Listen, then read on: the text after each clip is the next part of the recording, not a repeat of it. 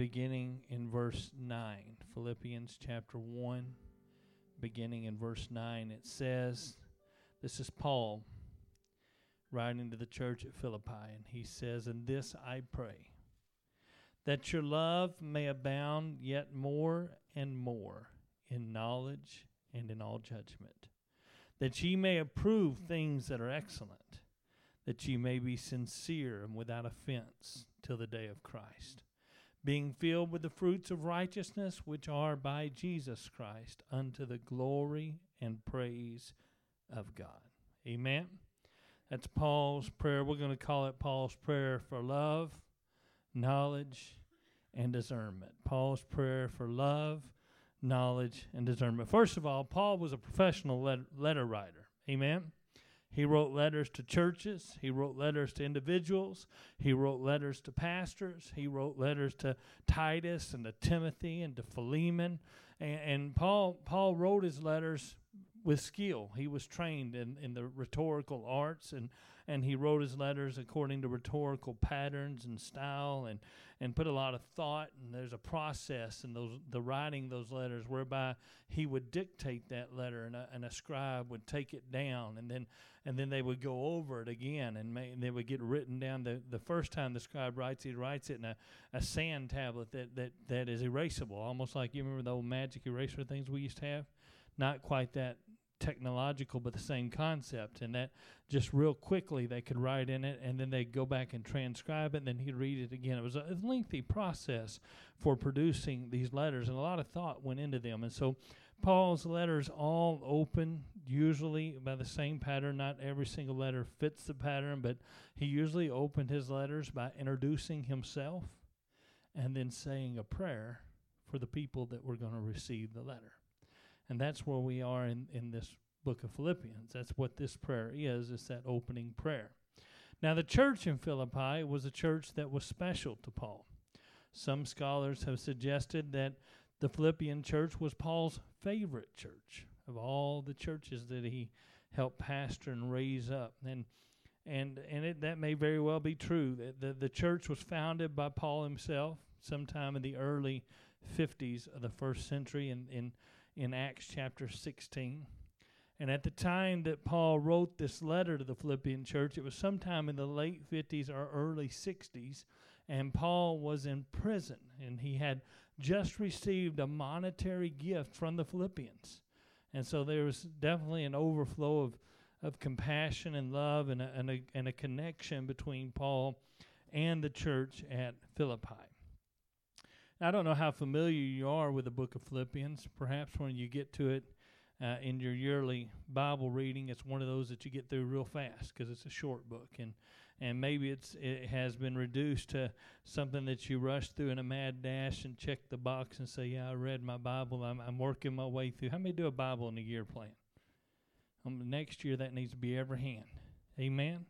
It's easy if you got a if you've got a phone you can do the Bible in a year real easy. Amen. Just go and subscribe to one of the apps.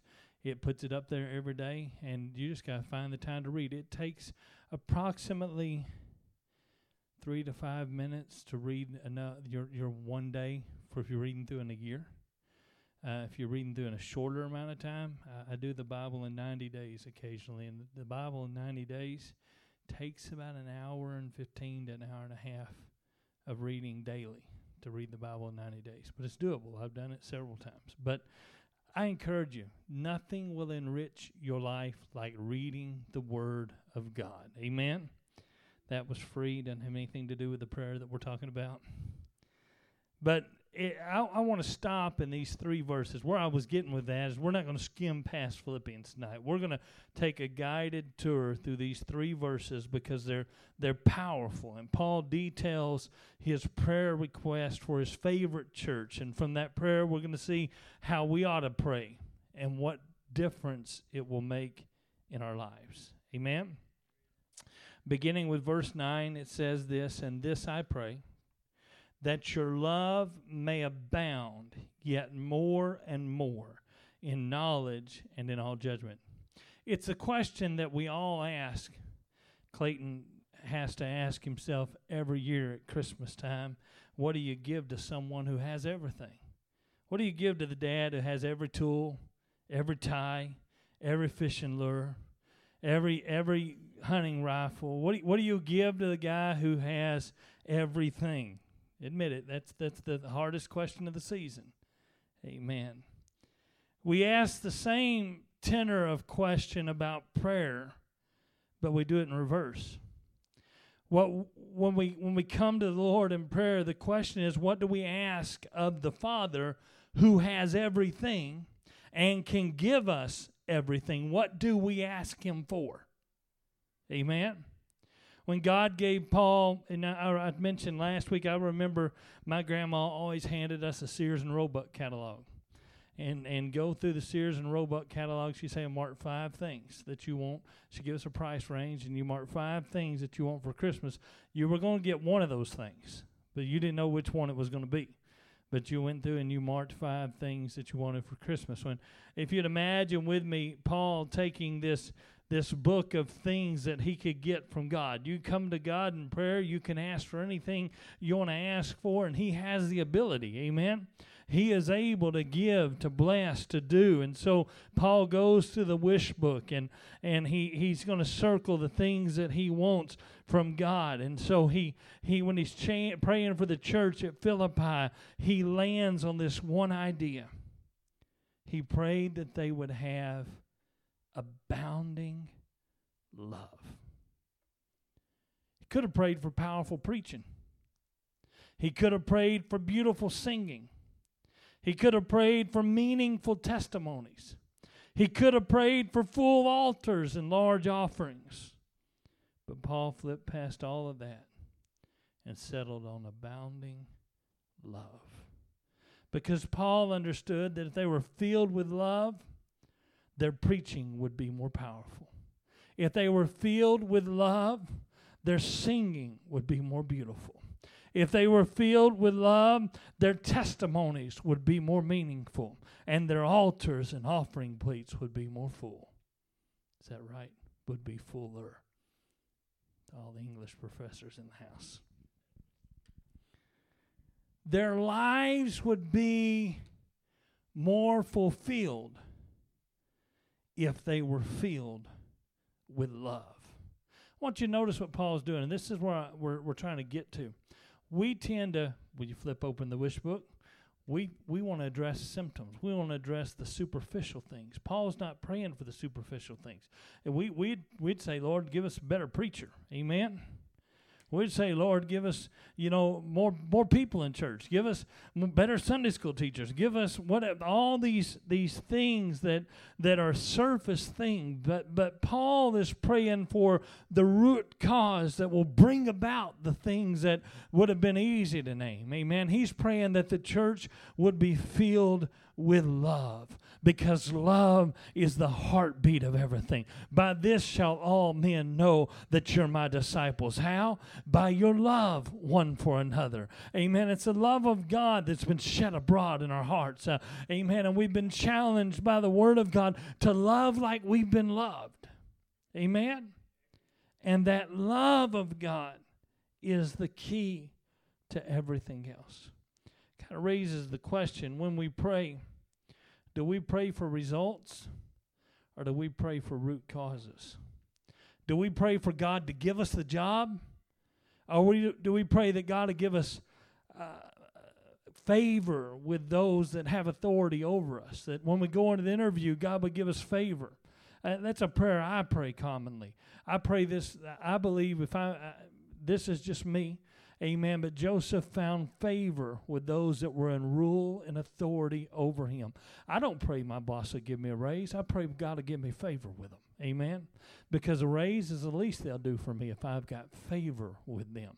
Amen. When I've got favor with them, I can go to them as I did several years ago and say, you know what, I pastor a church. I'd like to take a 20% cut in pay and just work Monday through Thursday and have Fridays off.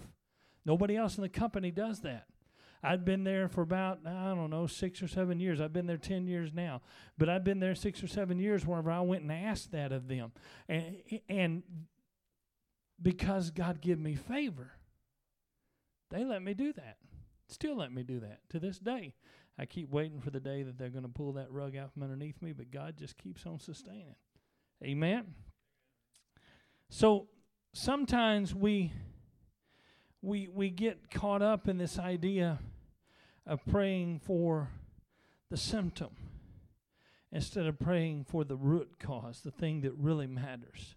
And and and what Paul said was I'm praying that you would have love abounding love, more and more. It's the imagery of a river that overflows its banks, and as, as more rain falls and more streams flow, the river can't stay in its borders. It has no choice but to flood the plains on its left and on its right, and softens the hardened soil around it, and the soil becomes fertile and ready for growth because of the water from the river. Amen. Paul's talking about a kind of love that's not contained. He didn't say, I wish you had love. He said, I wish you had abounding love more and more, the kind of love that overflows. Uh, Paul wanted to see God pour so much of who he is into who they were that the love of God would abound until it could no longer stay locked in their hearts and in their lives, but would overflow to affect the community around them, would overflow to affect their brothers and their sisters, but also those that are not in the church would be impacted by that love that's overflowing in their hearts. Amen. He longed to see that love overflow from their lives into others until God produced hearts from that love that were ready and willing to receive the gospel message of Jesus Christ. I'm going to tell you something. It's easy to start saying, well, I wish we had better prayer warriors. I wish we had a better preacher. I wish we had a better building. We've been there before. I wish we had a parking lot. If, the, if just the parking lot was paved. And uh, listen, you want to have revival? Pray for love. When people walk through that door and they don't feel condemnation and they don't feel shunned and they don't feel shut out, but they say, you know, Brother McCall just feels like a family. That's love. That's the hallmark of an apostolic church. That's the hallmark of a Bible based New Testament church. It loves Amen. And it loves when love isn't deserved. It loves when love isn't returned. It loves whenever no one else would love. Amen. It doesn't matter how they come. Listen, there are going to be people, I say this, I've said this before, that there are people going to walk through those doors that are confused about their own gender. They don't even know their own identity. And they face judgment everywhere they go. We don't have to condone their lifestyle to love them, but we better love them. Because if we don't, we build a fence in between them and the cross. We might as well put up a posted sign. You don't belong. Everybody belongs at the foot of the cross. Everybody belongs at the foot of the cross. I feel the Holy Ghost. Would you just lift your hands right now? Lord Jesus, give us a burden. Give us a burden, Lord. Help us to recognize, amen, that great love of God that we've received, that you've shown to us, and it has flowed through our lives, Lord. Let it overflow into the world around us. God, help us not to be so harsh and judgmental sometimes. Help us, Lord, to be loving and caring, uh, that people would recognize, amen. People, re- people know what real, genuine love is. Amen. They they know they know the difference. My precious wife, when she gets upset, sometimes she gets syrupy sweet. I know the difference between sweetness that is anger and sweetness that is sweet. Amen. People know the difference between love that is real and love that is forced, that is fake, that is put on. Paul said, Here's the key Philippian church in the heart of the Roman Empire. And, and, and, I'm doing some of my thesis work in the book of Philippians and, and a, a culture that is dominated by uh, the imperial cult, uh, emperor worship, and, and, and, and honor and shame, and all those things. Paul said, This is how you're going to reach your world. Let the love of God abound, let the love of God flow through your life the latter part of that verse, we see that Paul's measure of love is not to be confused with a 21st century repackaging of love. Much of what's sold as love today in the marketplace of public opinion is not love at all. It may be lust, it may be hedonism, it may be pluralism, supposed to be tolerance or compromise, but it's not love. Because as Paul pointed out, love has substance. The love that he prayed for is accompanied by two things knowledge and judgment. That word judgment is a, uh, would probably be better translated as discernment. It's the ability to judge things. It's it's a discernment. So that's why I put discernment on the title slide. slide. Knowledge and discernment. Listen, knowledge and discernment are as much a part of love as salt is a part of seawater. Amen. There's much a part of what genuine love is as anything in the world. They stand on either side of that abounding river and they ensure that that river doesn't fill up with trash. Amen. It may sound contradictory to say, I want you to have abounding love uh, that overflows more and more, and then to say that that love is blessed with boundaries to keep it pure. The boundaries don't limit who the river can touch, the boundaries r- limit what can touch the river. Amen. Ephesians chapter 3 and verse 17, Paul said, That Christ may dwell in your hearts by faith, that ye being rooted and grounded in love, may be able to comprehend with all saints what is the breadth and length and depth and height, and to know the love of Christ, which passeth knowledge, that ye might be filled with all the fullness of God. So the love of God, Paul says here, passes knowledge.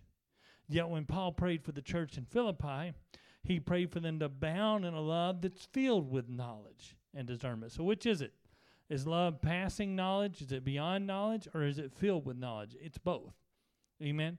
God's love passes knowledge because we'll never know how or why or ever understand how he chose to love us. Amen. It it defies our comprehension. It's beyond our knowledge to plumb the depth uh, and the reach uh, and the breadth uh, and the length uh, and the height uh, of God's love. Amen. We can write the most beautiful phrases. We can describe it with the with the greatest and most eloquent of language, but everything we say and everything we do and every comparison we make will fall short. His love is beyond knowing. Amen? But at the same time that His love is beyond knowing, His love abounds in knowledge and discernment. Those things help us know what choices we ought to make.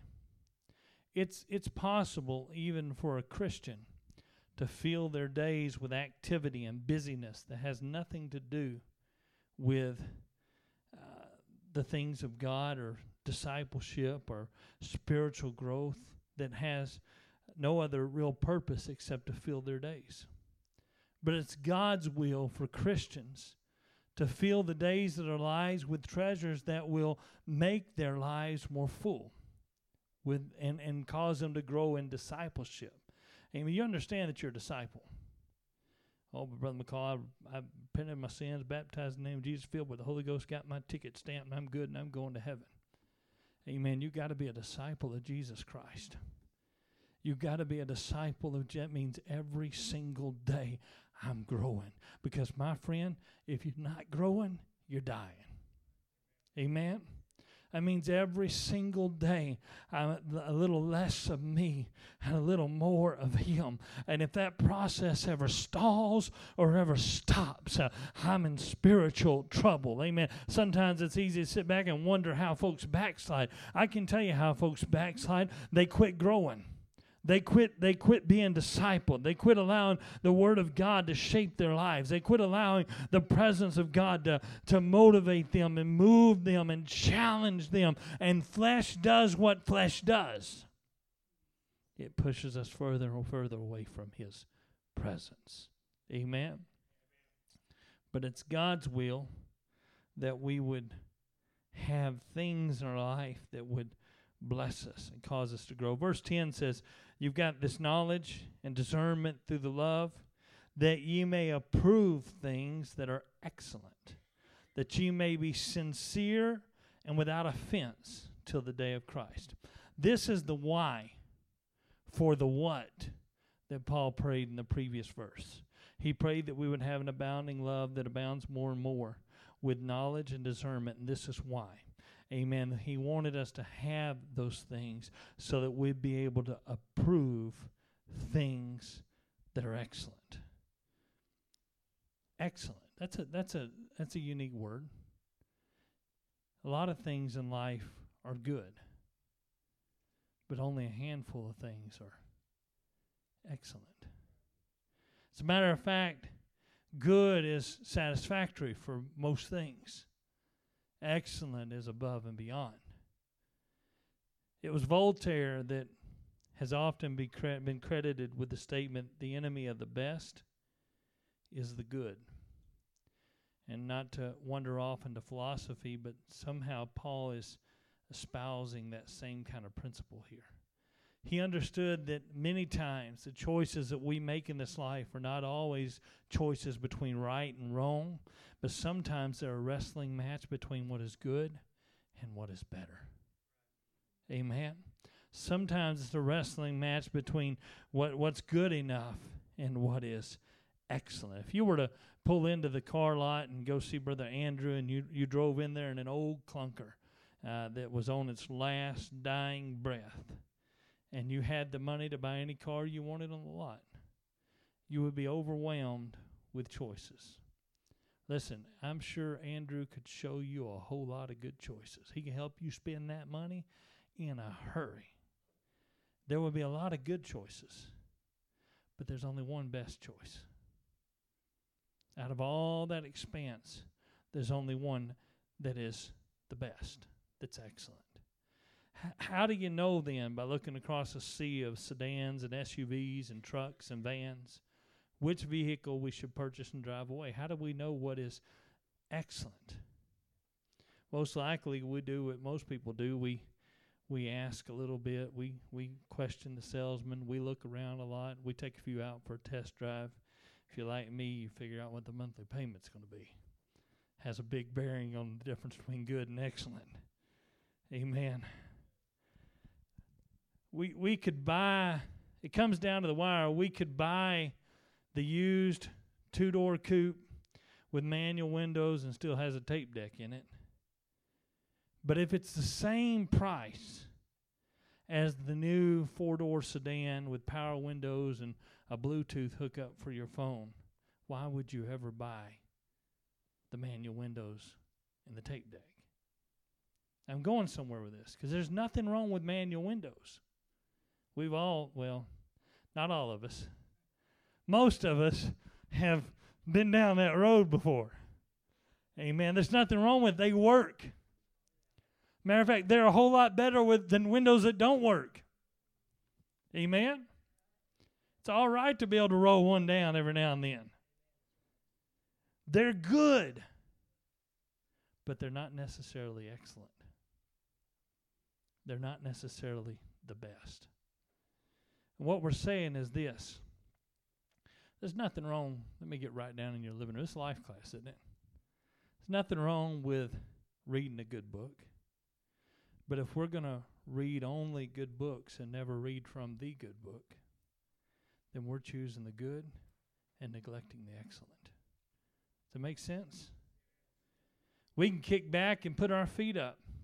By all means, we need the rest. Even God rested after working six days. But if we come home from work and we kick back and we ignore our families just so we can relax, we're, ne- we're neglecting the excellent for the good. You see where I'm going with this? Many of the battles we fight are not fought on the battlefield of good versus evil.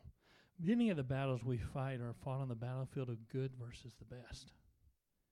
And all too often we settle for good when God's calling us to approve those things that are excellent.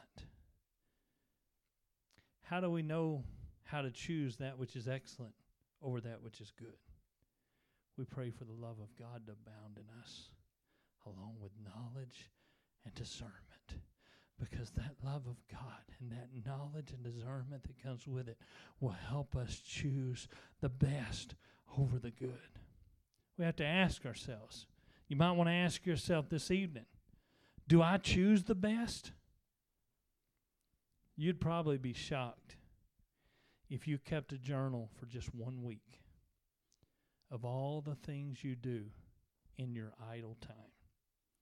How many hours a day are given to entertainment? How many hours a day are given to social media? How many hours a day are given to recreation? Compared to how much time is given to discipleship and devotion. Now, I'm not saying you've got to read your Bible all day long. I'm not saying you've got to pray all day long. But I'm saying there needs to be a balance between that which is good and that which is excellent that that he's calling you to in your life. You may be surprised if you kept that journal to see how much the good is overwhelming the best in your life. But pastor is not a sin. No, it's not a sin. You're just settling for you're living here on the fringes of the blessings of God when God's trying to get you to move into the place where he's pouring out his glory. I'm to I may not get done, but I got to tell the story anyway. I, I heard an illustration when I was a young man. I don't remember what preacher used it. I've used it several different times in my life, and I'll, I'll do my best to remember it just right. But there was a young man who dreamed all for years and years of going on a cruise. He priced a cruise, and uh, he got the ticket price. Uh, it was a couple of thousand dollars to do what he wanted to do, go where he wanted to go, and and Brother Donnie, he saved up all that money and then he got ready, bought the ticket, got ready to go on his cruise, but he didn't have any extra money. He he had exhausted everything he had. So Brother Timmy went out and bought some cheese and bologna and crackers, packed them in a suitcase, and he took them on the cruise with him so he'd have something to eat. He always drink water. There'd be water somewhere, but cheese and crackers, and he's going to get to see the Caribbean. He was going to get to sail the seas he was going to get to fulfill his dream. Really, what he ate wasn't that important to him. And so every night of the cruise, he'd walk by the dining hall, and boy, they had those beautiful ice sculptures and all that food, just unbelievable. And and his mouth would obviously water, and he'd he'd think about how tremendous how tremendous it would have been to be able to eat in there. But then he'd go home, sit, I'd go back to his cabin, get out his uh, crackers and bologna and cheese, and just be thankful that he was on the cruise. It wasn't until the last day of the trip, they were getting ready to go back and pull into the home port, that, that it was dinner time, and one of the attendants of the cruise caught him going past the dining room back to his room and asked him, "Son, aren't you gonna, gonna eat? You know, I noticed you hadn't been in the dining room. You know, everybody needs to eat." He said, "Oh, I, I can't afford to eat. I brought bologna and crackers and cheese, and that's good enough for me. And he said, Son, don't you understand? The food was included in the price of the ticket. Some of us spiritually are living on less than what God bought for us. There was a whole lot more included in this infilling of the Holy Ghost than you're letting work in your life. And it's not because you're a bad person. It's not because you're purposely running from the will and purpose of God. It's simply because it's all too easy to choose things that are good over things that are better. Amen? Told you I was going to get in your living room. That's okay. Somebody needs to come in there and kick the furniture around every now and then and remind us that we have an obligation, not just to ourselves, but to a lost world, to be the church He's called us to be. Amen?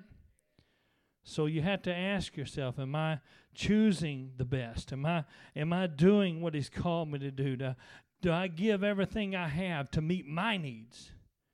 Or do I give everything I have to meet the needs of the people I love most? And who love me most? Do I choose the best or do I choose the good?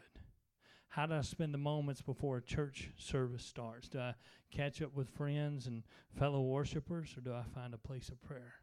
Do I choose the good or do I choose the better? How do I how do I treat my Bible reading? Do I read my Bible every day just to soothe my conscience so I can check it off and say I read my Bible today? Or do I read it with with interest, taking notes and asking questions and imploring the Word of God for answers because I'm in love with that Word and with the God who wrote it? Do I choose the good or do I choose the better? It's possible to live our lifetime filling those years with good, but it is far more fulfilling and pleasing to God to fill those years with the best. I'm not trying to shame anybody. I'm not trying to cause anybody to walk out and say, oh, my pastor was a little harsh tonight or whatever. I, I'm just simply trying to get you to take a long look at how we live our lives and ask yourself, am I settling for crackers and cheese and bologna when God wants to feed me at the buffet table, lobster and steak and all that good stuff? Amen. Am I settling spiritually for something far below what God has called me to have simply because I'm so enamored with the good that I'm not willing to pursue the better, the best? Paul uses a unique word in the latter half of this verse that has no precise translation into the English. There's no English equivalent. It's translated in your text as sincere. The meaning of the original word is best described through a pair of word pictures. If you'll deal with, bear with me, I'm just going to draw a picture with a story and, and try to give you the meaning of this word.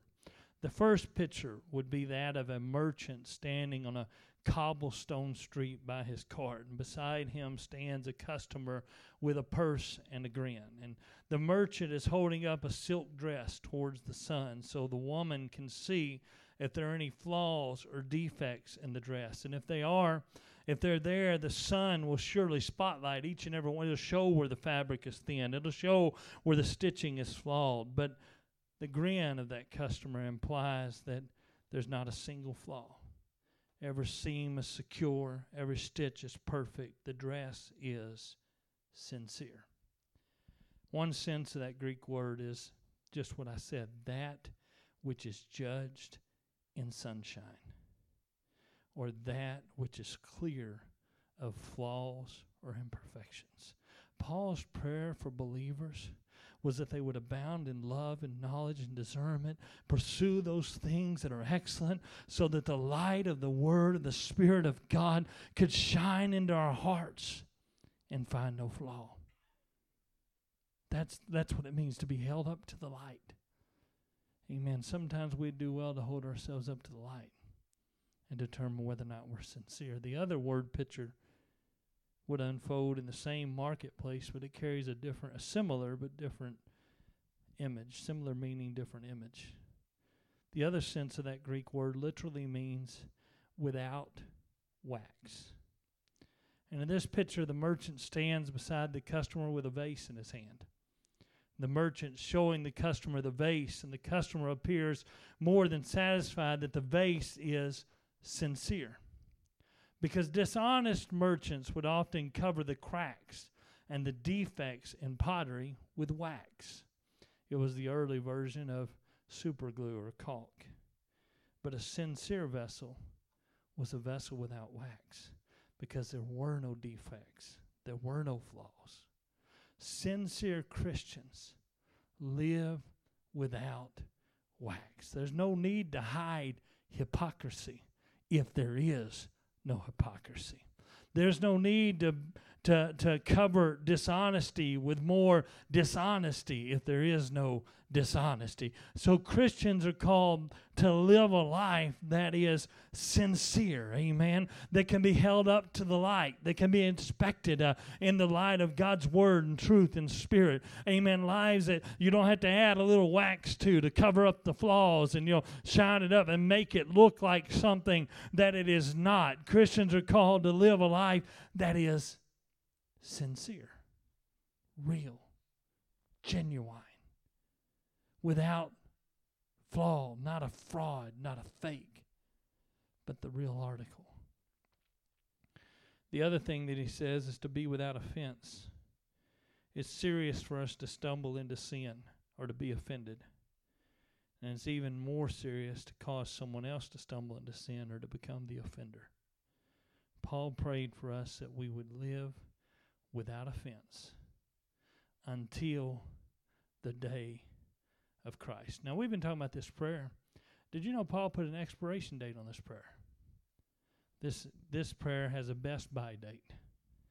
Amen. Once the Lord returns for his church and he translates us from here to heaven, we'll no longer need this prayer. We'll no longer need the knowledge and discernment to fight the battle of choosing the best versus the good. We'll no longer need to examine our own hearts by the piercing light of God's Word and Spirit. We'll no longer need to keep a close eye on where we walk lest we stumble and, and, and, and cause an offense or become an offense or have an offense. Amen. Because just as sure as there is this day, there will be that day. Amen. And on that day, when He comes back, everything is going to change. Martin Luther said that there are two days in my calendar this day and that day. And I live every day with the knowledge that that day is coming. Amen. That's what Paul said. I want you to have abounding love more and more with knowledge and discernment and and, and, and that would that would overflow into the hearts and lives of those around you. I want you to have these these things that are powerful in your life until the day the Lord returns. Amen. That portion of Paul's prayer gives us insight that we're to strive and live with sincerity and without offense from now until the day he returns. This isn't a short term calling, this is a lifetime calling. Amen. The call to sincere discipleship affects everybody in the room. It doesn't matter how long you've been a saint of God, or how, how many years you've gotten this thing, or how few days or months you've gotten this thing. And no one is exempt from the call to live with sincerity and without offense until the day the Lord returns. Amen. One more verse. Verse 11 says, Being filled with the fruits of righteousness, which are by Jesus Christ unto the glory and praise of God. So, how do you know if you're living the life that Paul's describing? How do you know if you're living the life that chooses the best instead of the good? How do you know whether or not we're living what Paul was praying for? There's a way to know. You know by the fruit that you produce. In the spring each year, something almost miraculous happens. In communities of cold climate, trees that were pounded by snow, covered in ice, and beaten by the wind, slowly awaken to life. And as the weather warms, the trees brighten with beautiful, vibrant green leaves then blooms shoot forth from their once barren branches, and before long, apples are hanging there ripe for the picking. Why? Because fruit trees bear fruit. You don't have to know who planted it. You don't have to know when it was planted. You don't have to know how many storms it's endured. You don't have to know how many times it's been pruned, how many raccoons have climbed up in its branches, or how many birds have nested there. You don't need to beg or barter or bargain or plead with the apple tree to produce apples. Amen. Because fruit trees bear fruit. All it needs is a little time, a little sunshine, a little rain. Sometimes they need a little fertilizer and tender love and care. But we don't have to know anything about science. We don't have to know anything about botany. You don't have to have a green thumb to eat a crisp apple on a cool fall day because fruit trees produce fruit. In like manner, listen, if you don't get anything else I'm going to say tonight, you need to hear what I'm going to say in the next five minutes. The spirit filled Christian bears spiritual fruit. It's a fact. It's an It is a settled fact of the Word of God. It's a settled principle and law in, in the, the creation of God, that which is, is fruit bearing, bears fruit after its own type. Everything produces. Amen. And the spirit filled Christian will produce spiritual fruit. You don't have to beg God to get spiritual fruit, you don't have to barter with God to get spiritual fruit. If you're filled with the Holy Ghost, you're going to bear fruit. Amen. You don't have to pray and demand that you, Lord, I, I need you to help me bear fruit. Amen. You just need to be filled with the Spirit. Because if you're filled with the Spirit, if the Holy Ghost is active and alive and working in your life, listen, honey, it produces fruit. That's just the way it works. If there's not any fruit, you need to find a place and pray through again. Amen. And do what Paul told Timothy, stir up that gift. Because if if that if you you quit you find yourself in a place where you're not as fruitful as you used to be, amen. It's time to stir up that gift. Because Christians will be marked by the fruit in their lives. Listen, Christians will love when the world hates. Christians will be joyful when the world is depressed. The church will have a true and lasting peace when the world is in chaos. Uh, the church will show long suffering uh, when the world is impatient. Uh, a true follower of Christ will be gentle when the world is harsh. Will be good when the world is evil. Will be meek when the world is proud. And will have faith when the world is filled with doubt. and will be self controlled when the world is out of control. Why? Because the Spirit produces fruit. Always has, always will. The fruit of God's Spirit will automatically grow in our lives as long as we're filled with His Spirit. It's really that simple. It's all by Him and it's all for Him. That's why Paul ends this last verse with these words we're to be filled with the fruits of righteousness, which are by Jesus Christ unto the glory and praise of God. So the fruit in our lives comes from God and is intended to glorify God. Amen. We should never see the fruit in our lives as a reason that others would applaud us or, or would pat us on the back or tell us we're doing a good thing. We ought to seek the fruit of the Spirit as an opportunity to glorify God. Amen. It comes by Jesus Christ and it comes for the glory of God. Amen. And so the fruit that the Spirit produces in our life, anybody know what that fruit is? Paul said in Galatians 5 and 22, but the fruit of the Spirit is love. Everything flows from love. The fruit of the Spirit is love, joy, peace, long suffering gentleness, goodness, faith, meekness, temperance. Against such he said, There is no law. Love. How to love flows joy. How to love flows peace. Out of love flows long suffering. You ever wonder how to be patient with people when they're just riding you the wrong way? Learn to love because long suffering flows out of love.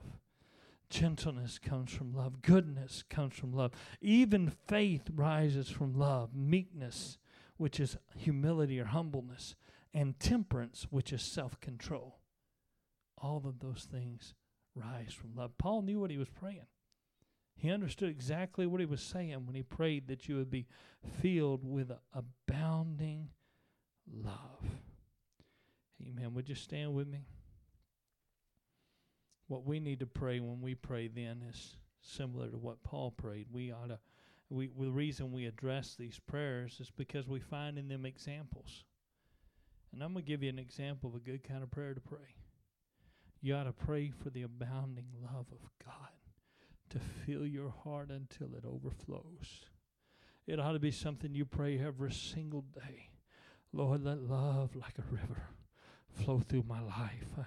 Let love like a river affect the world around me. Let love like a river, amen, flood my heart and my soul. Uh, amen. I can't treat my brother wrong uh, when I've got love flowing out of me. Amen. I, I, can't I can't defraud somebody when I've got love flowing out of me. I, I can't find the, the, the, the ability to be dishonest with somebody when I've got love flowing out of me. Amen. It takes off the harshness, it takes off the edge, uh, it takes off all the carnality that tries to rise up when I allow the love of God to overflow in my life. And Lord, with that love, give us knowledge and discernment to choose that which is excellent, to pursue the excellent things. Lord, not to settle for where we are, not to settle for what we have, not to settle for just good, but to pursue that which is excellent. Let us pray when we pray for the Lord to help us to be sincere. Amen. To live in a way that the Word of God, the light of His Word, the light of His Spirit can shine into our lives. Uh, amen. That we're not hiding anything from Him, that He can see it all, and that He'll find no flaw and no defect. Let us pray that we don't have to put wax on to cover up the flaws. You know, you you the company's coming over. Quick, clean the living room, get the kitchen straightened up, get the dining room. You know, just you don't have to worry about the rest of the house. Just those three rooms. You know, real quick, so that when they come to the door, they'll think we live neat. You, you've all been there. You know, we do the same thing spiritually.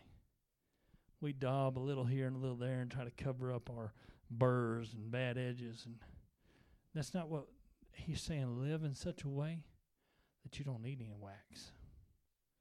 That's the challenge. Amen. Those are the things that paul prayed for that we would then bear fruit the kind of fruit that comes from god the kind of fruit that ultimately glorifies god. That's what you ought to pray each and every day. Lord give me love Give me joy, peace, long suffering, gentleness, goodness, faith, meekness, temperance. Let those things flow through my life. Help me pursue the better instead of just the good.